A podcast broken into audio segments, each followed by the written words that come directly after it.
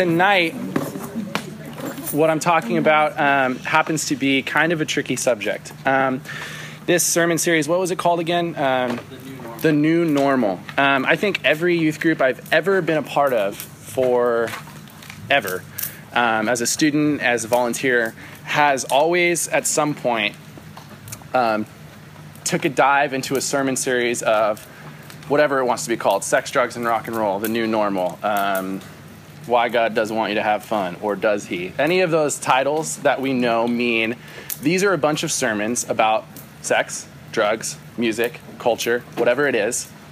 And usually we hear the same sermon over and over and over again until we leave high school. And then if we're part of a college group, we'll hear it over and over and over again. And then at some point, you won't hear these sermons really anymore until you're in the sanctuary or whatever, big people church. And um, they're a little different, but the message is generally the same. And obviously, it's because there is um, what I believe is authentic and genuine absolute truth in the Bible. But um, I think that the way that we have gone about it as a church as a whole um, is kind of spotty. There's obviously been great um, preachers, real preachers, not just volunteer staff, but real preachers who have tackled these subjects wonderfully. And it's kind of my job right now to bring to you, in particular, the subject of drugs. Um, we've talked about social media and we've talked about um, homosexuality and sexuality as a whole. Um, and tonight we are talking about drugs. Um, just a quick kind of lay down the foundation. Um, I wasn't, for, how do I explain this? I grew up in the church. Um, my both my parents um, were at, at some points in their lives regular drug, um, heavy drug, and alcohol users. Um, I don't have a necessarily crazy testimony in regards to seeing that. I never saw, um, you know, like dinner plates fly across the living room or gunshots or anything like that. But I did have a broken family nonetheless. It did still hurt internally. Um, the sad thing is, is that it doesn't affect us hearing that story because it's the common. It's the common. Um, so that's kind of my history is from viewing it. But then as a person, I wasn't just a spectator in this um, subculture, I was a participator as well. Um, I, I have delved into certain drugs, um, mostly pot. Um, didn't really like pot because basically my body couldn't handle it. I always just had a terrible time with it. A lot of my friends really loved it. I would usually freak out and um, cry. It was kind of embarrassing, actually, but that's the truth. Um, my stepbrother, on the other hand, um, loved it and didn't have that reaction, and it was kind of weird. And on top of growing up in the church, it just kind of made me feel weird.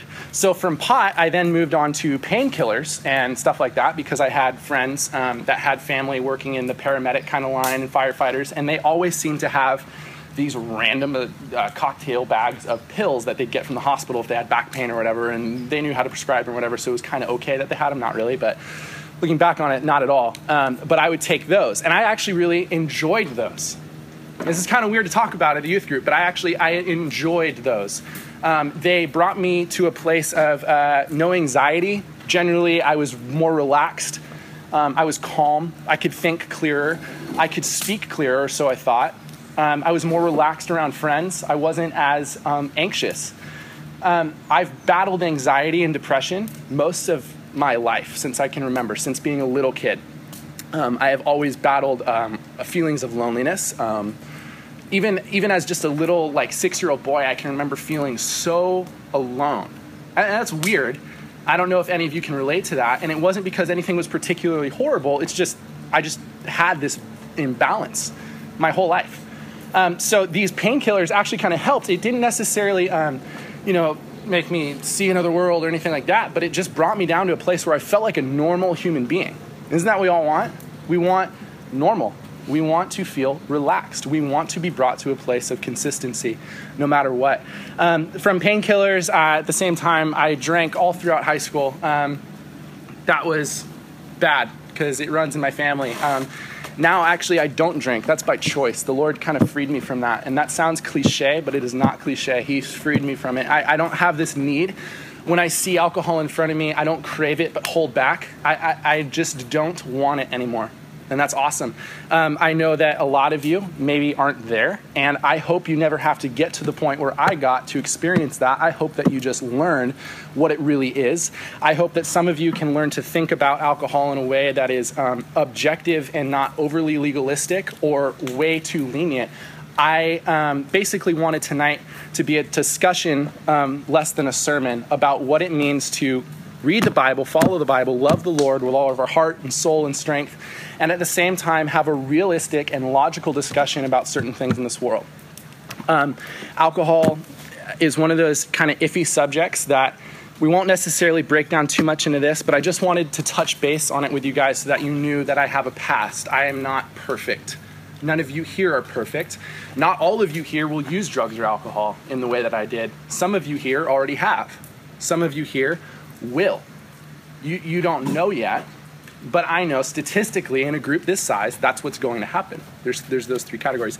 Um, so, why are we going through sex, drugs, and rock and roll, or the new normal, or whatever we want to call it? Why? Why, as youth groups, do we do it? Is it because it's fun? Is it because, sorry, is it because it's the norm? Or, or is there a purpose that we fail to explain usually? Sorry. No spit. Um, is it the new norm? Um, basically, I think uh, uh, the reason why the church needs to address these is because realistically, in your adult life, sex, um, culture, and music and the arts, these are things that you are going to have to make decisions on whether you like it or not. And to be lazy or to sit back and let other people make these decisions for you, or to even let me sit here and pump your brain full of this and then just believe it like a drone um, isn't wise. And I would even say to some degrees in some of those areas, it's actually sinful. God's given you brains. He's given me a brain. He's given you a heart. And if you're saved, He's put the Holy Spirit in you, He's put Himself in you. Um, if, if you're not saved, if, if you don't call Jesus your Lord, um, that's okay. I want to talk to you too. I would love for you to be saved because I care about you. But um, for now, I'm going to address two different audiences right now. I don't know where any of you are at. I hope that all of us are believers, but I know probably either some of us have walked away. I know I have in certain times in my life, usually to do with these subjects, but um, I know some of us haven't given our hearts to the Lord yet. So let's pray real quick. Um, Lord, thank you so much for uh, yourself and who you are, God. Thank you. Um, it is not lame that you are my crutch, and it is not um, pitiful that you are who I rely on. Um, God, thank you for your love. I pray, Lord, just for um, for my mouth to speak your love and my lips to to spell grace, Lord, and um, to balance what truth is um, and not sacrifice it, though, Lord. To not sacrifice um, truth for love or love for truth, God. I pray for your perfection and your will to be done um, through me, a broken vessel, God. Um, thank you for your love, Lord. Thank you for the people here. Please, Lord, don't let this fall on deaf ears. Please help, Lord. Amen. Okay, before I start, there's a quick point. The enemy um, really likes to take simple spiritual truths and make them into Christiany cliches. He plays on our cynicism to callous our hearts away from being more childlike. Okay, right now, as I talk and as I go through the message, you are going to hear things. I, it sounds crazy, maybe not audibly, maybe not even um, in a way that you can really imagine, but when I say some of these points, I guarantee you that some of you, because I know I still do when I'm in the sanctuary on Sundays, there's still part of my heart that is susceptible to this, and part of my flesh that actually still struggles with this. When a pastor says a simple truth, or a teacher speaks a simple truth, or like earlier, my wife speaks simple truth, part of me wants to harden up and, and, and, and downplay it. Um, when I prayed just now, I, I, I said, um, I said, Lord, I'm not, I'm, I don't want to be ashamed that, that you're my crutch. Uh, that's just an example uh, uh, that a lot of times you'll hear as you get older. Um, oh, why do you need a crutch? Why, as a Christian, it's just God's just your crutch to lean on. Yeah, yeah, He is, because I'm freaking broken and I'm messed up and I'm jacked up and I need the Lord. So I don't want the things I'm going to say to fall on, on, on hard hearts right now. So I'm just warning you and letting you know that that's what the enemy likes to do. It's what our flesh likes to do. Please try not to let that happen and just try to listen to these words. Um, earlier, I said that God has blessed us with brains. Um, God wants you to use your brain. He wants you to make informed decisions and learn not to let fear masquerade as love or faith. Fear is not love, and fear is not faith. There is a godly fear, there is a fleeing from evil, for sure. There's fearing the Lord, but fear itself is not in love. That's in First John. You can look it up. I can't remember the verse. Aaron, you can shout it out if you remember it. But perfect love casts out all fear. Now, fear also is not faith. And what I mean by this is that when we're talking about drugs, when we're talking about sex, when we're tra- talking about certain kinds of music or anything, there's a certain group of people in the church that we like to call legalists or the modern Pharisee or Dylan, me. Um, we like to sometimes think that our fear to, to, to, to, press deeper into the Lord, to ask what really is the hard question, um, to, to find answers, we sometimes like to fall back on fear as a crutch instead of the Lord when we're too scared to dive into things we simply can't comprehend or understand, things that are messy and hard to understand about certain people.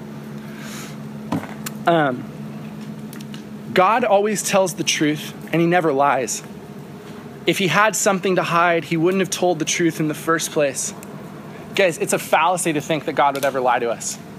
If, if God wanted to destroy us, He's God, we wouldn't be here right now. If God wanted to lie to us, He could have finished the job long ago. God is not a liar. He's not trying to lie to us. I'm just trying to lay down a groundwork right now. This is simple stuff that you guys already know and understand. But if you think about this as I talk, I promise you it'll really help. God has no skeletons in his closet or secrets to hide. Rather, I think he has a people group following him that are notoriously scared and always avoiding and closing the doors on possible discoveries that could so rock their feeble imaginations of who a holy and powerful God really is. Guys, I think that as a church, as a people group, God has consistently used broken people to make fools of the world.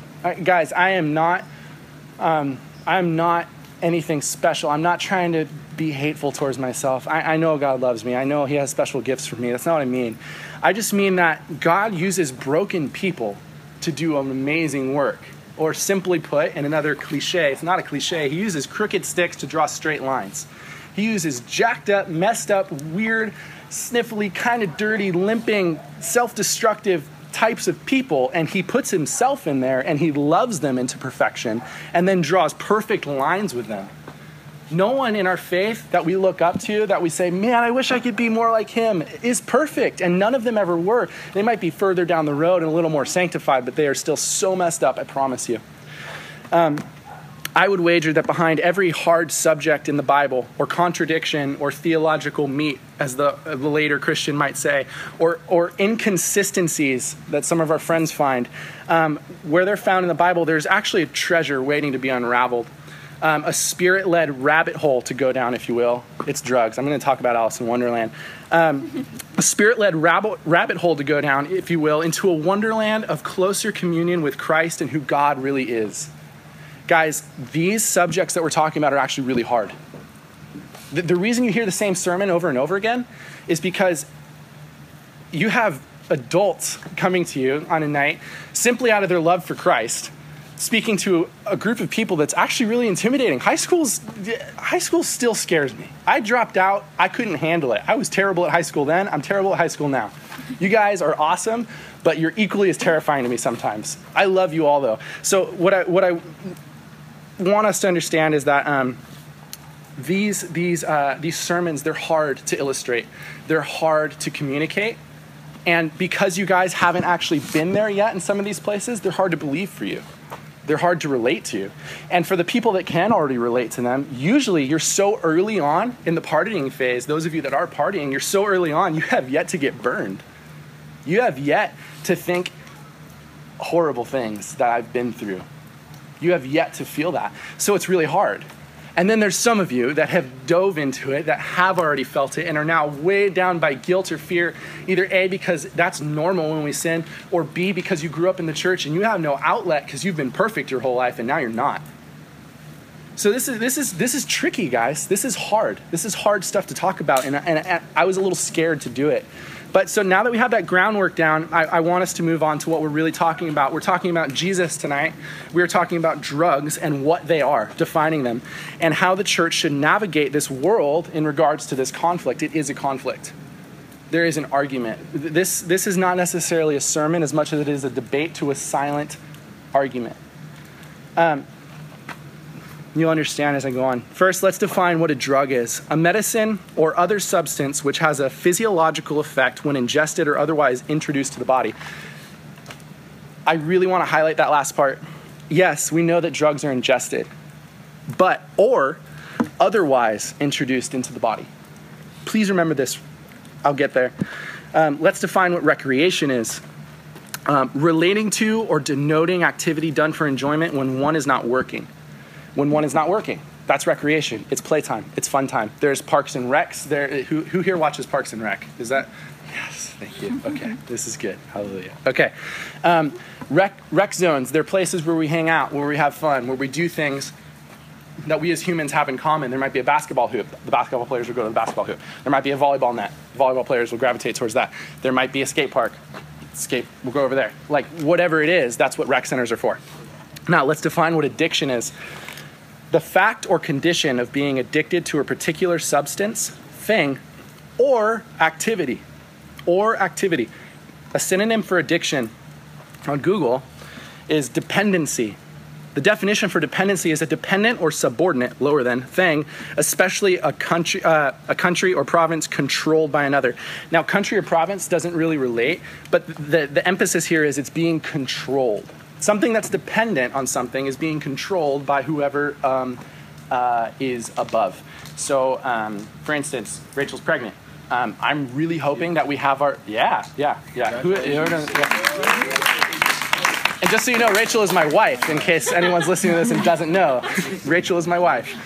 Yes, we have we have been um, married for almost two years. Um, we have a daughter on the way. Her name is going to be Emily Ray Jones. I'm excited to meet her. She's already beautiful and the best person I have yet to meet. So, um, aside from that, though, I'm really hoping her due date is somewhere between December 26th, if it's on Christmas. That's hilarious if or January 4th. That's what the doctors are saying. They don't know. And I'm really hoping that this baby is b- born before New Year's Eve. Why? Taxes. If it's born on December 31st, I can claim it for this whole year and have a dependent. I can have a dependent and I won't have to pay as much. And I did a lot of independent contract work that I really don't want to pay as much for. So let's pray for that. Anyways, my point in that is that I'm, I have a dependent on the way. When I married Rachel, um, her parents relinquished her to me. Crazy. And um, she became uh, technically a dependent if I'm the only earner. We're both, it's, it's weird. But we have two dependents that are going to be here. Whatever. Anyways, I'm not good at math. The fact of the matter is, is that a dependent leans on something larger in some way, shape, or form. I'm not saying I'm better than my wife, but you know what I mean. Anyways, um, I'm gonna move on before I wreck this. Um, that's what dependent is. Um, now, recreational activities are usually done by free will, and they're usually done with a generally um, good disposition. It's, it's like no one goes like, hey, you want to go to the basketball court and just be angry together? That's weird. You want to go and play basketball together, and usually doing what you love puts you in a good mood. You know what I mean? And, and, and so the, the difference here, because um, when we're talking about drugs, we have, we have two different kind of stems that we can talk about. We have the recreational drug use, um, the I only smoke pot when I'm at parties, or you know, as long as I'm not working that day, or um, I only drink when such and such on a Friday, or or um, on holidays, or whatever. That's that's more of the what the world calls recreation users, right? And then we have addictions. Um, just to raise hands again to just bring it to a more serious note. How many of you know someone who's addicted, who you would call addicted to drugs or alcohol? Holy crap. Okay. That's sad. I don't care how you spin it, that's sad. It sucks and it shouldn't be happening. But the fact of the matter is, it is happening. So, because it is happening, we have to talk about it. Um, an addict, I, I have been addicted to certain things. Um, I was never, again, like I said, I was never like the, the true stoner. I was more of the kid who'd freak out and run away and like not do good things. Um, now, but when I was heavy into drinking, um, I was um, I was borderline alcoholic and it was bad. And, I, and I'm not saying that in a light way. It's just honestly, it's scary sometimes to admit.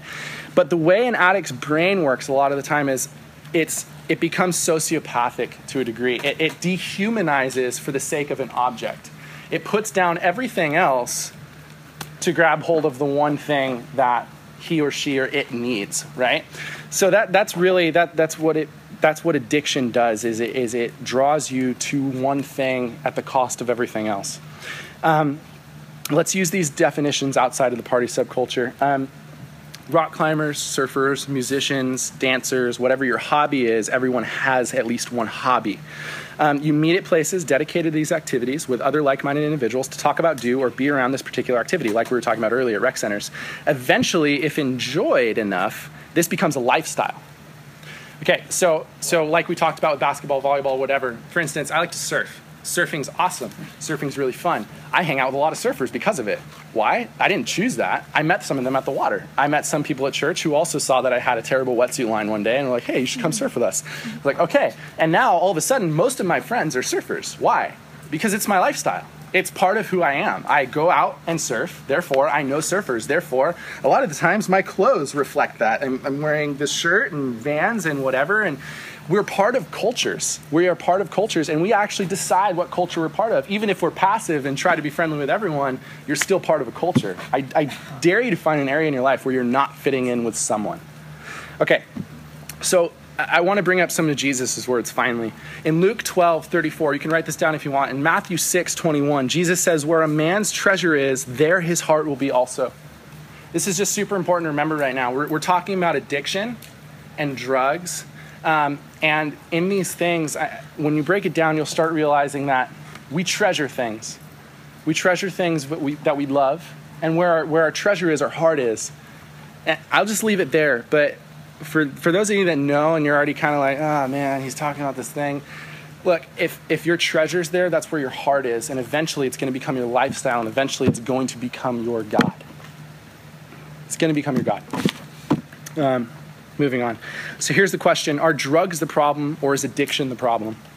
A man can lose his family due to overworking just as easily as he can to hitting the bottle, right? How many of you guys have seen this? How many know someone that, um, uh, we, we already know that someone's addicted. How many of you guys have seen someone that um, really loves to play video games way too much? How many of you guys know someone like that? Okay. How many of you guys know someone who overworks? Not even like an uncle or parents or whoever, they overwork. My, my dad always working. It's like really frustrating sometimes, but he, he kind of stumbles into that overworking. Can we call that a drug? Can we call that a drug? Can we call things that we can get addicted to drugs? Well, let's go back to the definition of drug. A drug is a medicine or other substance which has a physiological effect when ingested or otherwise introduced to the body. Okay, let's think about this. You can't ingest work, right? you don't like pack work into a, a bowl and then smoke it. That's not what happens, right? But you do go to it and you participate. Guys, we have brains, right? How many of you guys know that in your brain you have receptors? And those receptors, when receiving information or stimuli of any kind, they're going to release pleasure chemicals.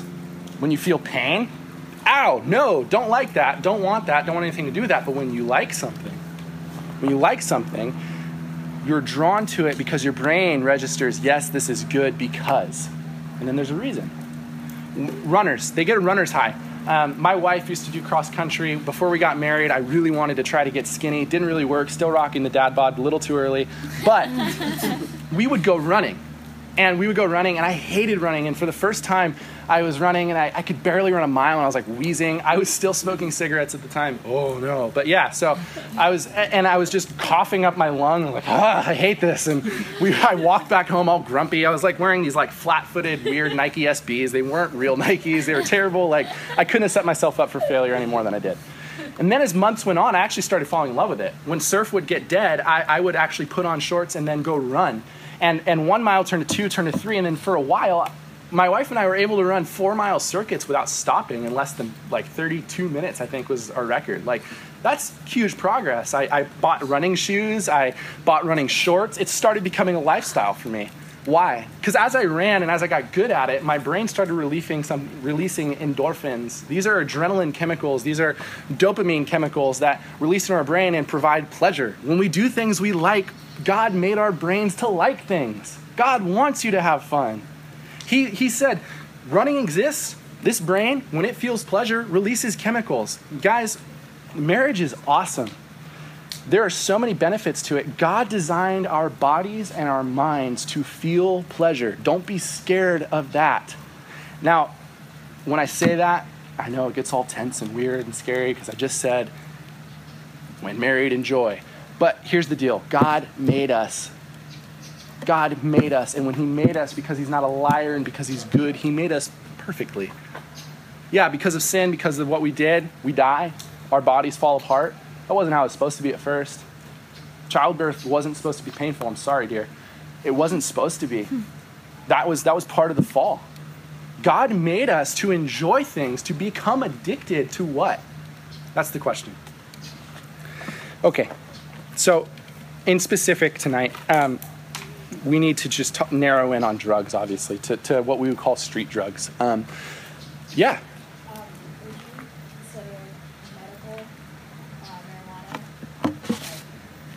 Yeah, just about to get there.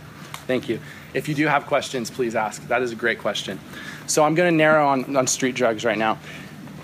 You kind of jumped the gun. I like that. The, the one that's really on everyone's mind is, is marijuana.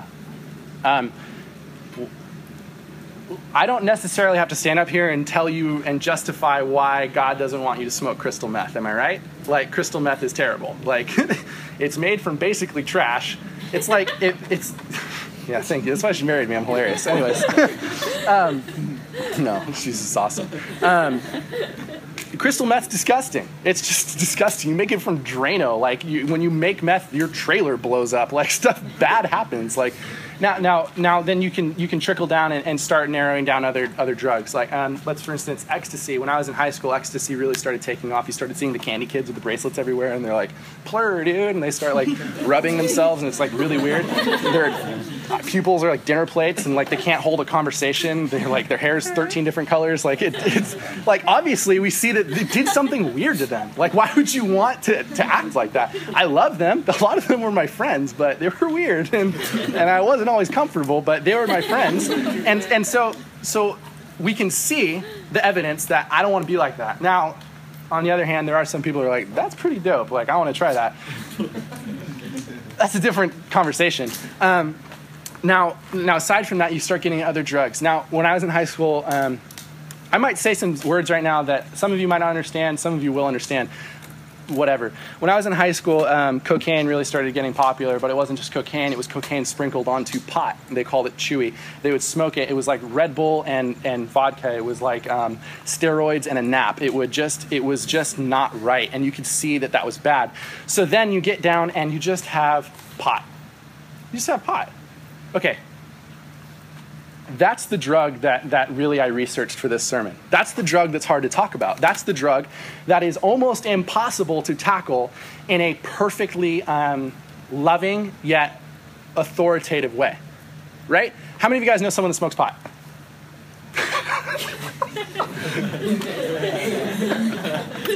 it's incredible. That's literally everyone. It, wait, hold on. How many of you know someone who plays chess? Okay, significantly less. How many of you know someone that regularly aspires to be a good reader? This is a little weird. Okay, there's a little more than I thought. How many of you know someone that actually likes inline blading? Not roller skating, but like inline blading down the beach. Three of us. Okay. Here's the deal. When I asked, when I asked, how many of you guys know someone who smokes pot? How many people raised their hands? Everyone. Everyone. I'm not going to ask who here has smoked pot because that would get way awkward. It would, wouldn't it? It would get really awkward. Maybe not for you, for me. Anyways, um,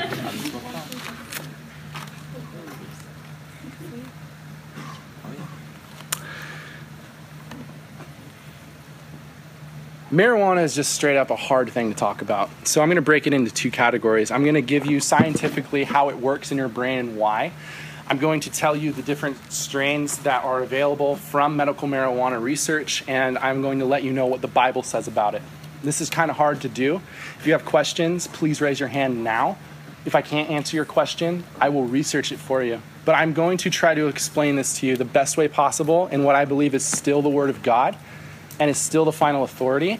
But with that, I'm not just going to lay down a legalistic blanket and tell you drugs are bad, okay, and walk away. I'm not going to do that to you.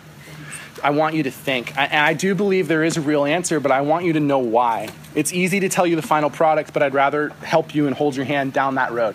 So, so here's, here's what it is getting into it. Um, are all drugs bad? Um, that's really what you have to ask when you're thinking about marijuana. Are all drugs bad?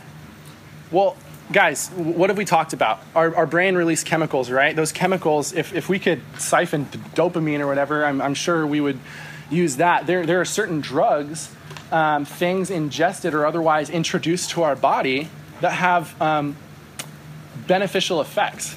It, without certain chemicals, my love for my wife would just be logical. I'd be like Spock, like of course I love you, like goodbye. Like that wouldn't it wouldn't it wouldn't amount to anything. We need some of these chemicals to live as human beings that God designed us to live by. But um, I, I, think that we need to define um, more so in culture what drugs are. So we have obviously our street drugs, and then beyond that we have things like what, like sugar, like caffeine, um, anything. Uh, you, energy drinks are so popular, like Starbucks. Like how many of you have ever drank Starbucks? All of us. Yeah. Okay. It, it feels great. Like it, on, it's a hot day and you drink something cool and caffeinated, like that puts you on top of the world for like a half hour. And then what happens? What happens once you drink Starbucks and then you don't an hour later? you crash, or you get another one. but what is that? That's, that's slowly becoming an addiction. Like what, when you're becoming dependent on something, that's an addiction. So I'll ask you this aside from marijuana, let's let's talk about this. Is caffeine bad? For your body, it can be. Yeah. Tell him Scott.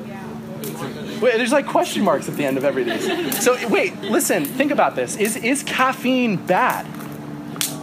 No. No. So so why why why can we talk about caffeine objectively and and and then what we know an absolute truth about it? So so here's the deal. Um, caffeine is not bad, right? What about if we're always ingesting caffeine and we are mean to people without caffeine? Okay, it's back. I'm just gonna leave that there. So obviously, there are drugs that are um, technically drugs by definition, but are good for you. To the point more with marijuana, this is a tough question. Medicinally, medicinally, um, there's been research done. I'll explain to you. So, so th- this is basically the way marijuana works. There is a male and a female plant when these plants grow, the male plant, like humans, it then fertilizes and boom, female plant is now budding. There's two different types of plants that are grown from uh, there's two different types of hemp plants grown. There's one strictly for hemp products like oils, rope, paper, stuff like that. Right? How many of you heard, well, you can make paper out of it? Like, uh, how many of you heard that argument? Okay, that's a different kind of plant it's fertilized to grow smaller buds. The buds are the things that you actually smoke. So it's fertilized and grown in a way that actually is useless. Useless. Uh, it's useless for, for, for getting high. And it's actually just used to just promote more material for us to use. Um, now, on the other hand, the plant that is grown um, for the purpose of smoking, um, it produces larger buds. There's two different strains of that. You have indica and you have sativa. I know this is so weird. this is super weird to teach you guys. This is like weird, but anyways, there's you need to know. There's indica and there's sativa. The way medical marijuana research has done this is they found out that indica, um, the strain of pot that actually gives you a body high. It's more of a body high. I'm again, I'm not going to ask for a raise of hands, but anyone here that has smoked pot at least twice will know that it gives you different feelings. It is not consistent. This is the reason why there's there's two strains, and these strains are are like different sides of the families. How many of you guys have cousins? That's all of us. Great. Glad we all raised our hand. So, cousins, they're our family, but they're totally different.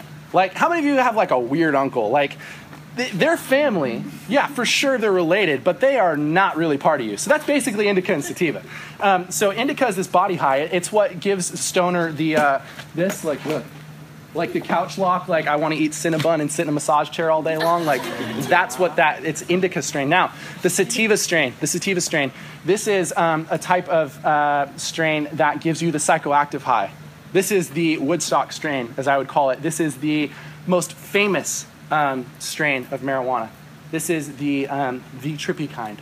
Now, because of advances in science and our love for substance, we have found ways as a people um, not us in particular as the church, hopefully, but this world has found ways to amplify these different strains. Now, now, why is the question? Does sativa act differently than indica? Well, there's two chemicals in marijuana. There's THC, which we're all familiar with. That's the psychoactive ingredient. The other ingredient is CBD.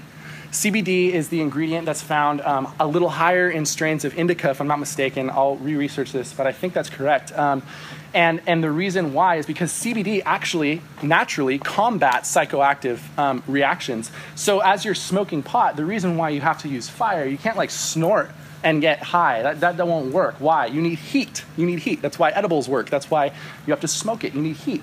It activates these ingredients, and when you inhale, it hits something called our ECS endocannabinoid systems. That's what it is.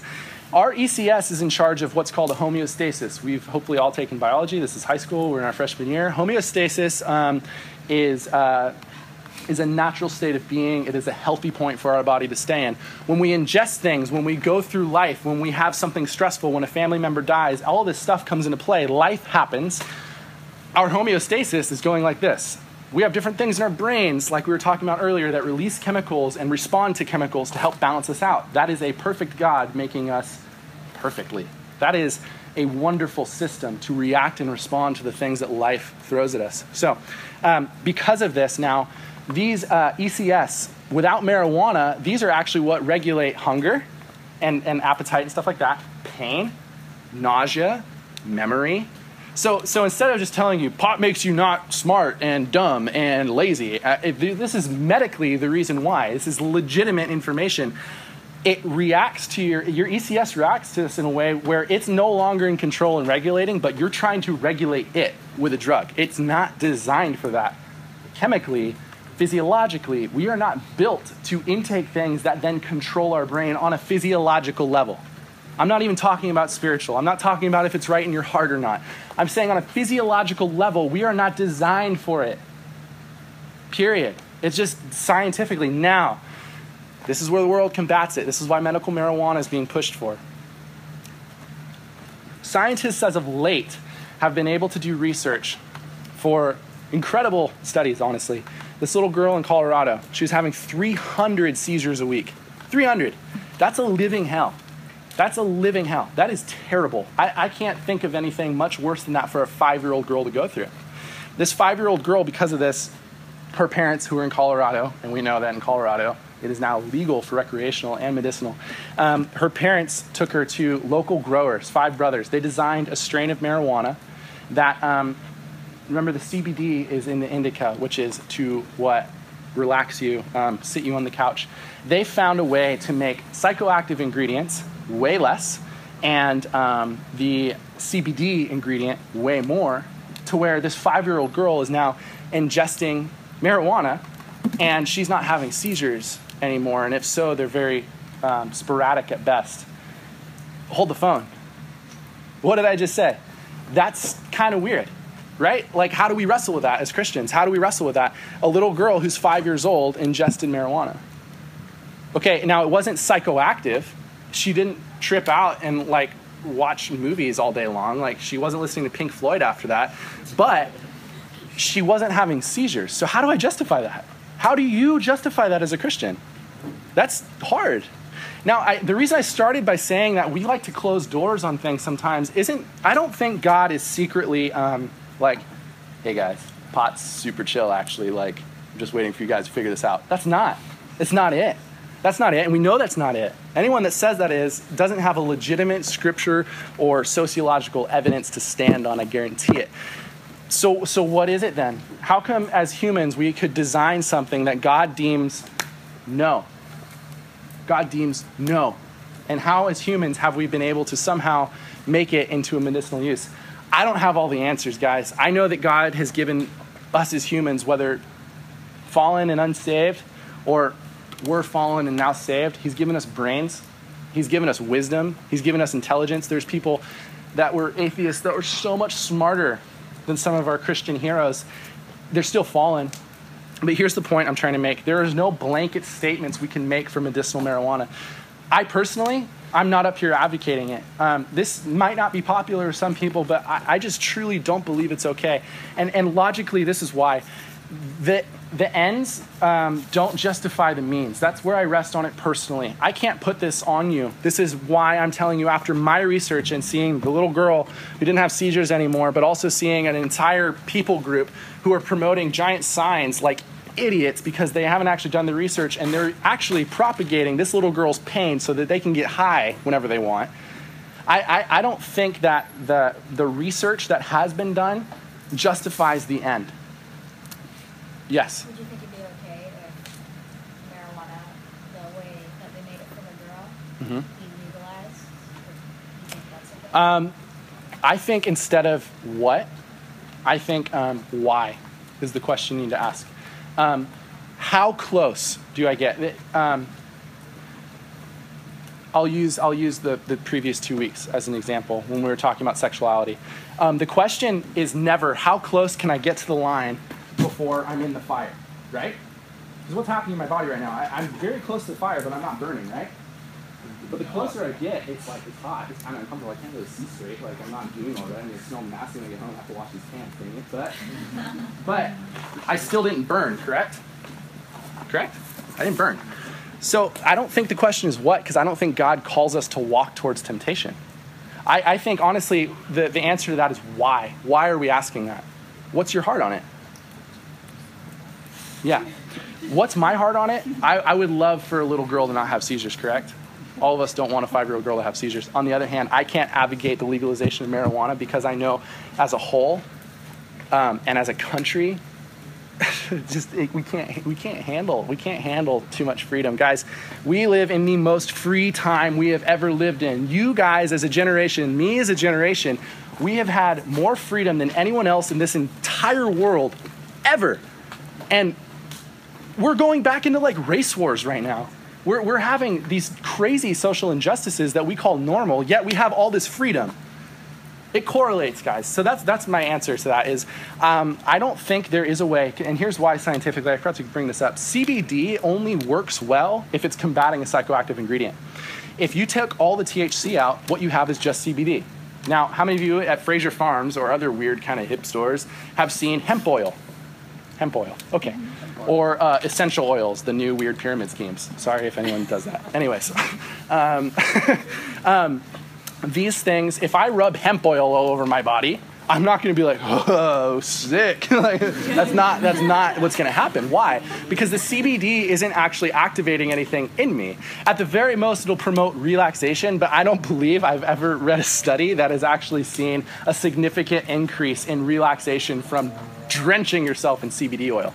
Um, I'm the same as uh, with like uh, there's a substance called kava, like a kava tea, and, and it promotes relaxation and stuff like that because of chemical releases. But look, what's really the problem is you you can't have the relaxing factor, you can't have the factor that promotes health without having a little bit of THC, which is the psychoactive ingredient. So my question to you is scripturally, where does that fit in?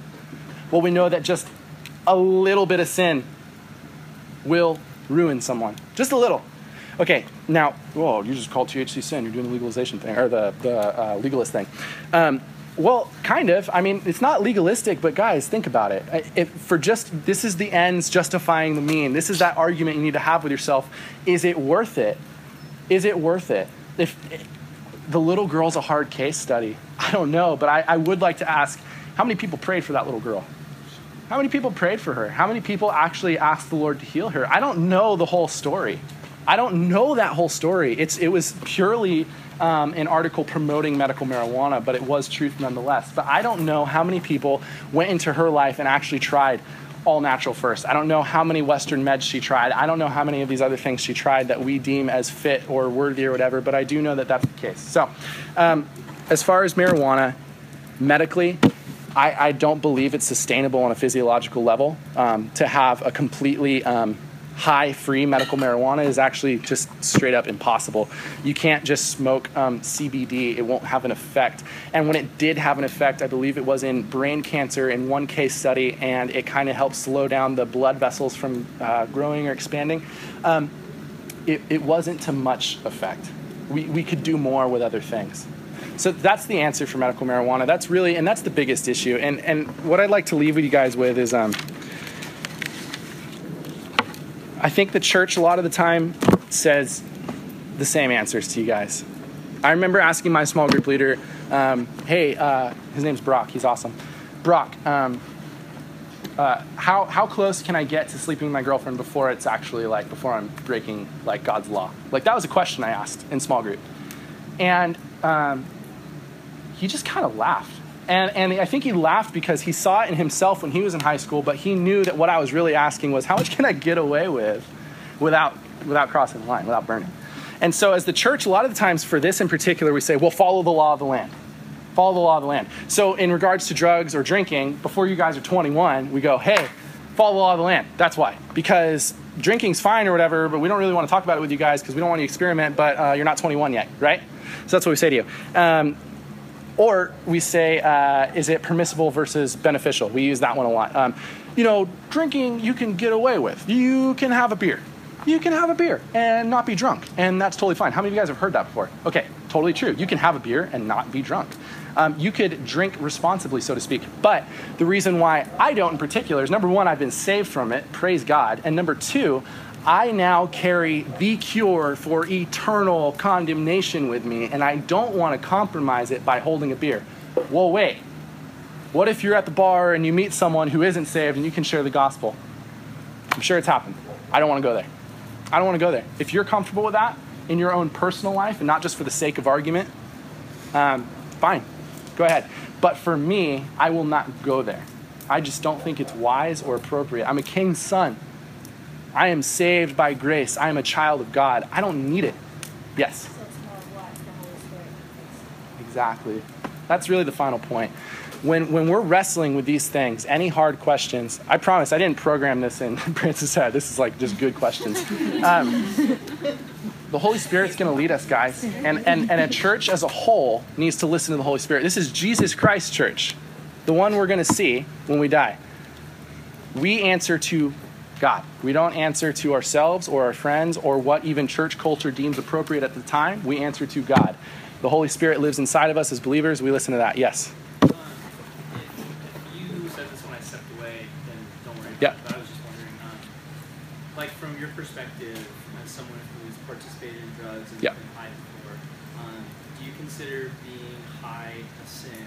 Why or why not? Yeah, good question. Galatians 5 19 through 21. Um, let me go to it real quick.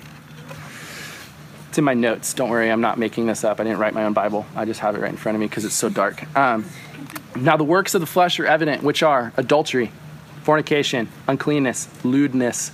That's a funny word. Idolatry, sorcery, hatred, contentions, jealousies, outbursts of wrath, selfish ambitions, dissensions, heresies, uh, envy, murder, drunkenness, revelries, and the like, of which I tell you beforehand, just as I also told you in time past, that those who practice practice such things will not inherit the kingdom of God. Okay, getting high wasn't in there, right? Okay, it actually is. Um, this is one of those things I learned. Um, this is an, also a very common church answer, but it is a common church answer because it's legitimate. So let's go down it. Sorcery. I got to sorcery. That word directly translates into a word called pharmakeia. Pharmakeia is um, the word used most commonly back then for witchcraft. Witchcraft back then was practiced through the use of intaking substances to alter your mind, to um, usually for a profit, try to prophesy or um, gain some kind of foot ahead of someone so that they pay you for being a witch or a uh, witch man. Warlock's a dumb word. I don't like that word, but whatever. Anyways, witch man. so that that is actually that is why I consider it a sin biblically. I think absolutely it's it's never condoned to get high. Uh, says be filled with the Spirit. Don't be drunk on wine. Be filled with the Holy Spirit. Well, what's the fruit of the Spirit? Love. So when we're filled with the Spirit, we're operating in love. We're close to the Lord, and it's good. The question isn't is it is it a sin to get high? Does it get me closer to the Lord to get high? Some people say yes. They're wrong.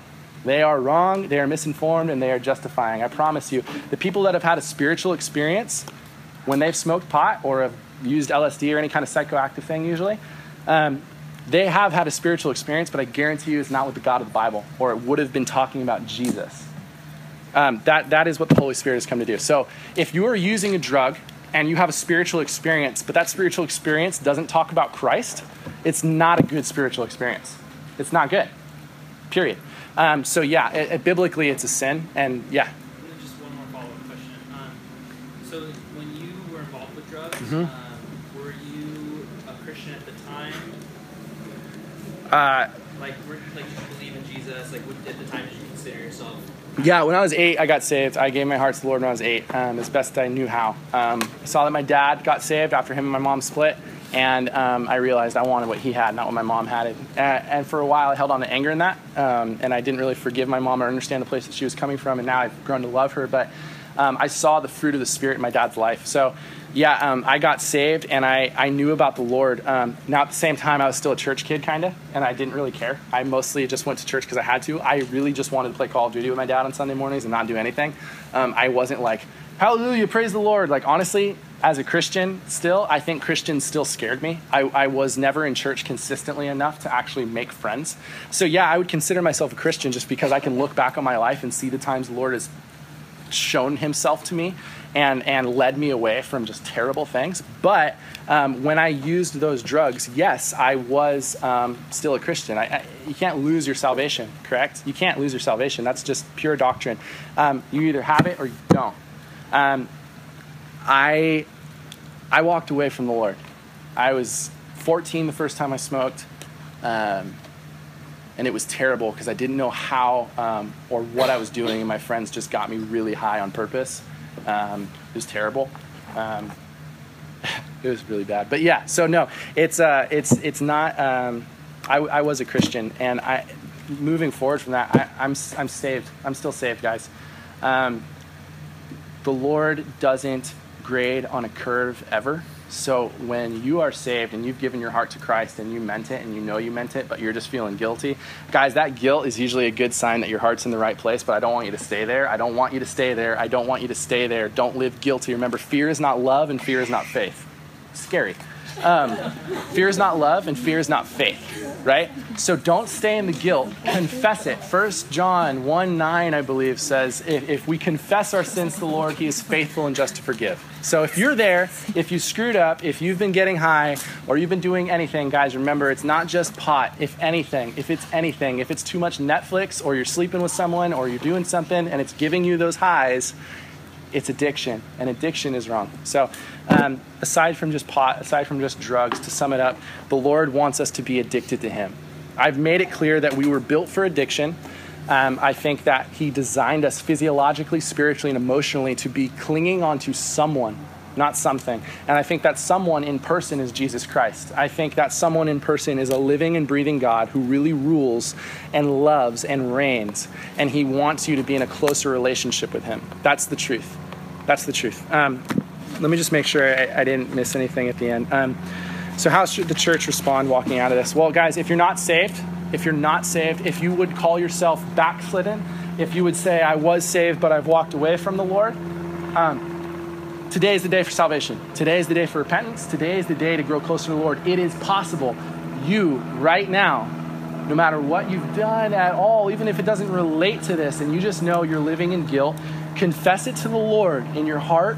Confess Him as your Savior. You're clean. You are cleansed straight up. You're not going to hell. You are going to heaven. You are not unloved. You are perfectly loved. You were died for and risen for. It's all good. But just confess it. As the church, as us here who struggle with legalism, like myself, guys, um, this is this is what was on my heart, and, and then it's um, and then I'm done. I, put, um, I pray that we are not like the Pharisees, ready to throw stones at a hurting, naked, and sinful world. I pray that we are not playing the harlot as well and pretending to be pure and asking for grace for the sake of pleasure. Jesus is that mediator and perfect balancer for our lives. He is the lion and the lamb. He is grace and judgment. He is mercy and discipline. He is perfection. Guys, he's come to separate his flock from this world. That's what this message is on. Be separate from this world. Who cares if you can argue your way around smoking a joint and still loving Jesus? I don't care. It's not getting you closer to the Lord, period, the end. That's just it. It's not getting you closer to the Lord.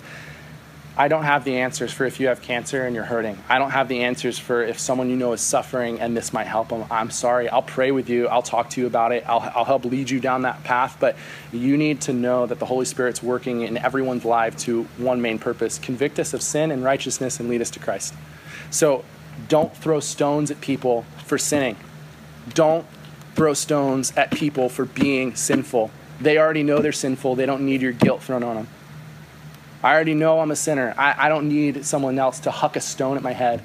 I'm, I'm tired of hurting. I, I like redemption.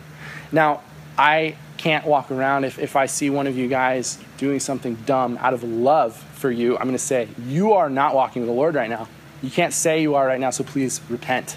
Let's pray together. But that should be done out of love, privately first, and, and, and always trying to grow closer to Jesus, not trying to just stomp on someone. Does anyone have any, any more questions? Okay.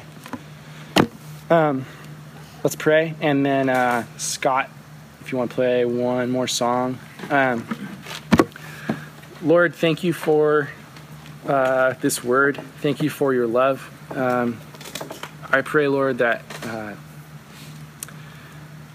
God, you did not come to condemn this world, but to set us free. Um, so, can you please help us? Can we please stop focusing on sin and what we can get away with um, and just focus more on you and learn more on you and dwell more on you and cling to your love and your righteousness, not our own filthy rags, God, not our own sins either, Lord, but just to learn to love you for who you are and what you've done for us and let that love infect our hearts in such a way we can actually change this world and watch ourselves get changed in the process. Thank you, Lord, for your love and your convictions.